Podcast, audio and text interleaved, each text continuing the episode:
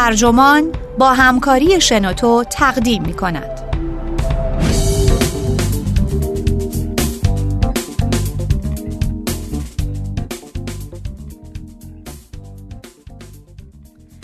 نظام های پاداش در تربیت کودک استیکرها ممکن است تلقی کودکان درباره رفتارهای اجتماعی را کاملا تغییر دهند. نوشته اریکا ریشر ترجمه احسان یزدانی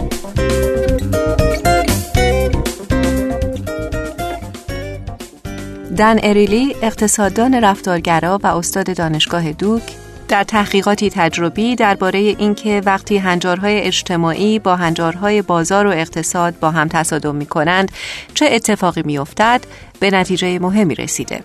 او دریافته که وقتی این دو هنجار در یک موقعیت با هم تصادم پیدا می کنند، هنجارهای بازار هنجارهای اجتماعی را زیر نفوذ و کنترل خود قرار داده و کانون تصمیم را از روابط انسانی به تجارت تغییر می دهند.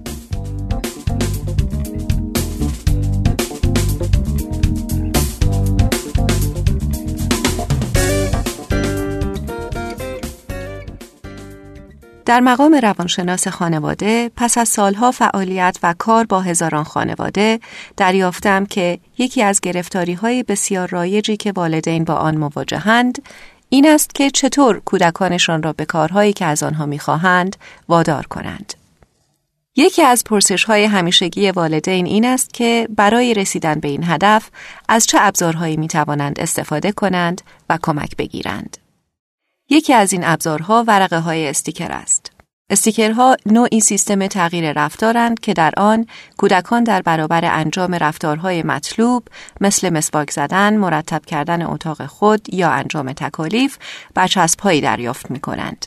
بچه ها بعدها می توانند برچسبهایی را که جمع کردند مثلا برای گرفتن جایزه، رفتن به گردش و تفریح و خوردن خوراکی های محبوبشان مصرف کنند. گردآوری داده ها درباره دو چیز دشوار است. نخست گستردگی و فراوانی استفاده از استیکرها و دوم اینکه از چه زمانی و چرا اینقدر رایج و پرطرفدار شدند. با وجود این شواهد پراکنده می‌گویند که استیکرها در میان والدین آمریکایی تقریبا به مقدار زیادی فراگیر و رایج شدند. جستجو در گوگل برای استیکرهای ورقی، استیکر تکالیف و استیکر جایزه در مجموع بیش از یک میلیون نتیجه به شما خواهد داد. آمازون وبگاه آنلاین فروش کتاب و وسایل بیش از 1300 محصول ترکیبی برای چنین جستجویی به شما پیشنهاد می کند. ردیت یک وبگاه بسیار بزرگ برای تبادلات فکری و مراودات اجتماعی است. این وبگاه پر است از اتاقهای آنلاین گفتگو برای پدر و مادرانی که از یکدیگر درباره مزایای چنین استیکرهایی می‌پرسند و راهبردهای مختلف استفاده از آن را به بحث می‌گذارند. به راحتی می‌توان مشاهده کرد که تا چه حد والدین به توانایی استیکرهای تشویقی برای به دست آوردن نتایج سریع جذب می‌شوند و به استفاده از آنها روی میآورند. با مشوقهای صحیح و ساختار مناسب این سیستم می تواند به روشی مؤثر بچه ها را به پذیرش عادتهایی همانند مسواک زدن یا مرتب کردن وسایل پس از بازگشت از مدرسه وادار کند. طرفداران استیکرهای تشویقی می‌گویند که چنین مدل‌هایی از پاداش به پرهیز از جنگ قدرت کمک می کند. همچنین سبب می شوند والدین کمتر غور بزنند. بنابراین روال زندگی روزانه را در خانواده آسانتر می کنند. استیکرها به شکلهای مختلف چنین هدفی را برآورده می کنند. ایراد استیکرها و سیستمهای پاداش مشابه این نیست که کارایی ندارند. ایراد اینجاست که بیش از حد مؤثرند. و در عین حال هم برای فرزندان و هم خانواده هایشان در دراز مدت پیامدهای بسیار منفی و ناخواسته به همراه دارند. استیکرها ابزارهای روانشناختی قدرتمندی هستند و می توانند از تأثیر روی انگیزه های کودکان فراتر روند و بر قالب فکری آنان اثر بگذارند. و حتی روابط آنها با والدینشان را نیز دستخوش تغییر کنند. مدافعان استیکر اغلب از ذکر مخاطرات بالقوه این برچسب ها قفلت می کنند. وقتی چنین روشی نتیجه معکوس می دهد، والدین مبهوت و شگفت زده می مانند. برایم تعجب آور نیست وقتی به وفور گله و شکایت پدران و مادران را میشنوم که می‌گویند استیکرهای تشویقی آنگونه که باید عمل نکردند. مادری که ابتداعا از نتایج سیستم استیکرهای تشویقی خوشنود بود می گفت وقتی از پسر هشت سالش خواسته از آنچه می کرده دست بردارد و به برادر کوچکترش کمک کند پسرش پاسخ داده در عوضش چی بهم میدی؟ زن و شوهر دیگری که در یکی از کلاس های من درباره تربیت فرزندان شرکت کرده بودند زمانی که نظام پاداش دیگر کارایی نداشت به سختی افتاده بودند.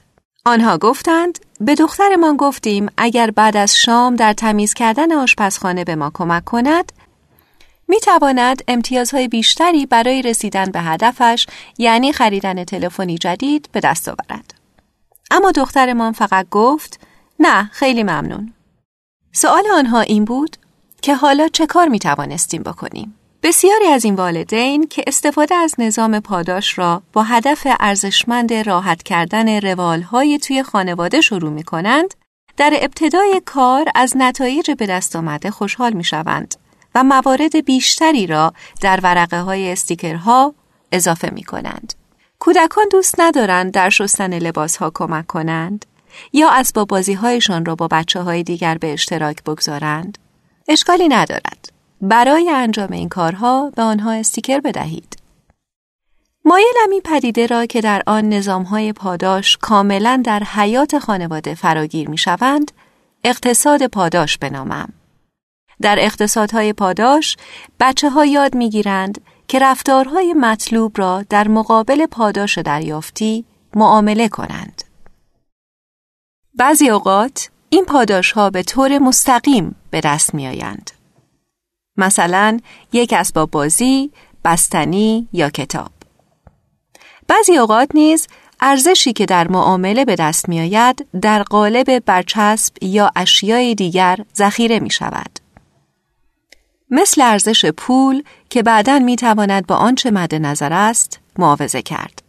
سیستم هرچه که باشد اقتصادهای پاداش یک الگوی تراکنشی برای رفتار را ترویج می دهند.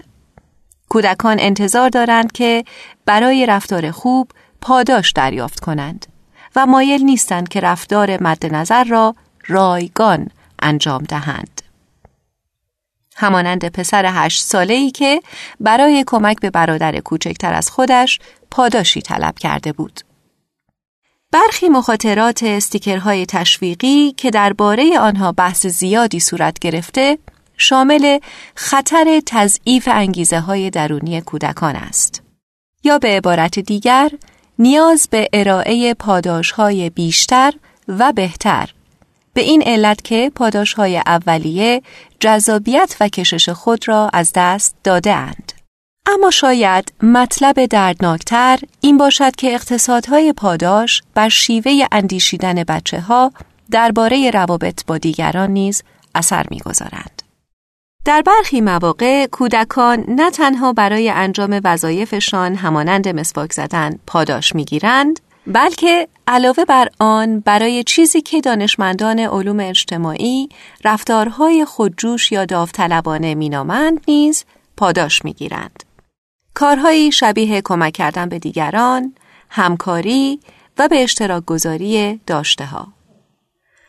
مطالعات نشان دادند که دادن پاداش های ملموس به کودکان در برابر رفتارهای نودوستانه ممکن است رفتارهای سودمند و خیرخواهانه آنها را در آینده کاهش دهد و تمایل کودکان به کمک کردن به دیگران را از بین ببرد.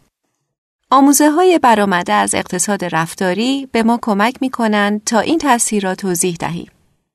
از منظر اقتصاد رفتاری، رفتار پرابلماتیک کودکانی که در اقتصاد پاداش یعنی در عوض این کار چی به هم می‌رسه تربیت می شوند عکس پیش بینی پذیر است در مواجهه با تصادم دو دسته از هنجارها. هنجارهای اجتماعی یعنی نیروهای پنهانی که چگونگی عملکرد انسان را شکل می دهد و هنجارهای بازار. یعنی سیستمی از پرداخت، بدهی، قرارداد و مشتری.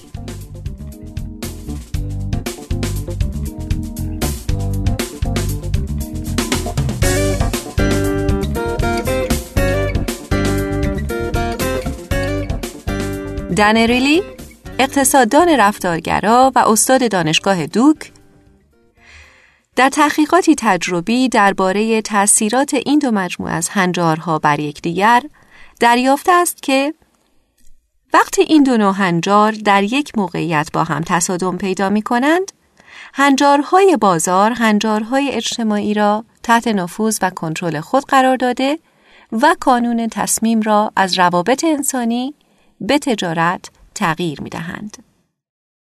اریلی با ذکر مثالی از کتاب خود با عنوان طولانی غیر اقلانی پیش بینی پذیر نیروهای پنهانی که تصمیمهای ما را شکل می دهند عملکرد یک مهد کودک را توصیف می کند. این مهد کودک سعی می کند تعداد پدران و مادرانی را که با تأخیر به دنبال فرزندان خود می آیند کاهش دهد. این مرکز مراقبت از کودکان تصمیم می گیرد که چنین والدینی را جریمه کند. پس از آنکه این طرح جریمه تعیین شد و به همه والدین اعلان گردید، در عمل مشخص شد که در واقع تعداد پدران و مادرانی که با تأخیر به دنبال فرزندان خود میآیند افزایش یافته است. اما چرا؟ با معرفی نظام جریمه این سیستم که به هنجارهای بازار متعلق است ناهوشیارانه بر هنجارهای اجتماعی تأثیر می‌گذارد. قبل از این والدین سعی می کردند تا سر موقع و بدون تأخیر به دنبال فرزندانشان بروند. چرا که درباره دردسری که برای کارمندان مهد کودک به وجود می آوردند احساس بدی داشتند. این نمونه از هنجار اجتماعی است. اما اکنون تأخیر داشتن در چارچوب هنجار بازار قرار می گیرد. به این معنا که می توانند جریمش را پرداخت کنند و وجدان خود را راحت کنند. مهد کودک برای تأخیر مبلغی به عنوان جریمه در نظر گرفته بود و بسیاری از والدین مایل بودند که آن را پرداخت کنند. در موردی مشابه هنگامی که والدین برای رفتار خوب کودکان به آنها پاداش می دهند، هنجارهای بازار را وارد خانواده می کنند. جایی که همواره محل برقراری و حاکمیت ارزشهای اجتماعی بوده است. هنگامی که با اریلی درباره کاربرد تحقیقش در زمینه سیستم‌های پاداش از جمله استیکرهای تشویقی صحبت کردم، توصیه او این بود که والدین پیامدهای دراز مدت آن را در نظر بگیرند. سیستم‌های پاداش راه حل‌های رضایت بخش کوتاه مدتی ایجاد می کند. اما به چه قیمتی؟ اگر بچه ها وجودشان در خانواده را یک شغل ببینند، چه خواهد شد؟ اریلی مثالی شخصی می‌زند درباره اینکه چگونه ذهنیتی تراکنشی می‌تواند نیت خیر را ضعیف کند. او زمانی در دانشگاهی مشغول به کار بود که در آن سیستمی مبتنی بر امتیازدهی استفاده می‌شد. به کارگیری این سیستم به این منظور بود که اطمینان حاصل شود که اعضای کادر آموزشی و هیئت‌های علمی دانشگاه الزامها و شرایط تدریس را رعایت می کنند. اریلی زمانی که متوجه شد طبق چه فرمولی می توان امتیاز به دست آورد، فهمید که چطور امتیازها را به حد اکثر برساند. و در نتیجه تا جایی که می توانست تلاش می کرد تا با کمترین تلاش بیشترین امتیازها را به دست آورد. اریلی می گوید من توانستم 112 امتیاز با آموزش فقط یک درس در هر سال به دست آورم. من یک کلاس با تعداد زیادی دانشجو و تعداد زیادی دستیار داشتم. بنابراین از فرمول مزبور به شکل بهینه استفاده کردم. برعکس در دانشگاهی که اکنون در آن کار می کند به شکل ساده ای از همه انتظار می رود که همیار هم باشند و به یکدیگر کمک کنند. او می گوید این بدان معنی است که من در حقیقت بیشتر درس می دهم. هر سال داوطلب می شوم که کلاسی برای دانشجویان در مقطع کارشناسی داشته باشم. با اینکه چنین چیزی بخشی از قرارداد رسمی من نیست. سیستم امتیازدهی که در آن دانشگاه برقرار بود، عمدتا هر گونه حسن نیتی را از بین می برد. والدین ممکن است بین برچسب دادن به کودکان برای مسواک زدن و برچسب دادن به آنها برای کمک کردن به خواهر یا برادر کوچکترشان تفاوت اندکی ببینند. با وجود این، با توجه به تأثیر منفی پاداش بر رفتار خودجوش و یاداوطلبانه و اثر زیانبار هنجارهای بازار بر روابط، سؤالی نگران کننده مطرح می شود. هنگامی که والدین کارایی کوتاه مدت استفاده از پاداش را در ترویج و تشویق رفتارهای خوب برمیگزینند این امر چه تأثیری بر خانواده می‌گذارد؟ اریلی می‌گوید اگر رابطه ای با فرزندان خود ایجاد کردید که بسیار تراکنشی است وقتی چندین سال گذشت و سن و سال همه بیشتر شد چه چیزی را انتظار دارید؟ من نمی‌گویم که برچسب دادن به بچه ها باعث می شود که در آینده والدین خود را به خانه سالمندان خواهند فرستاد. اما اگر به ایده پشت استیکرها توجه کنید، آن را قدمی در همین مسیر می بینید.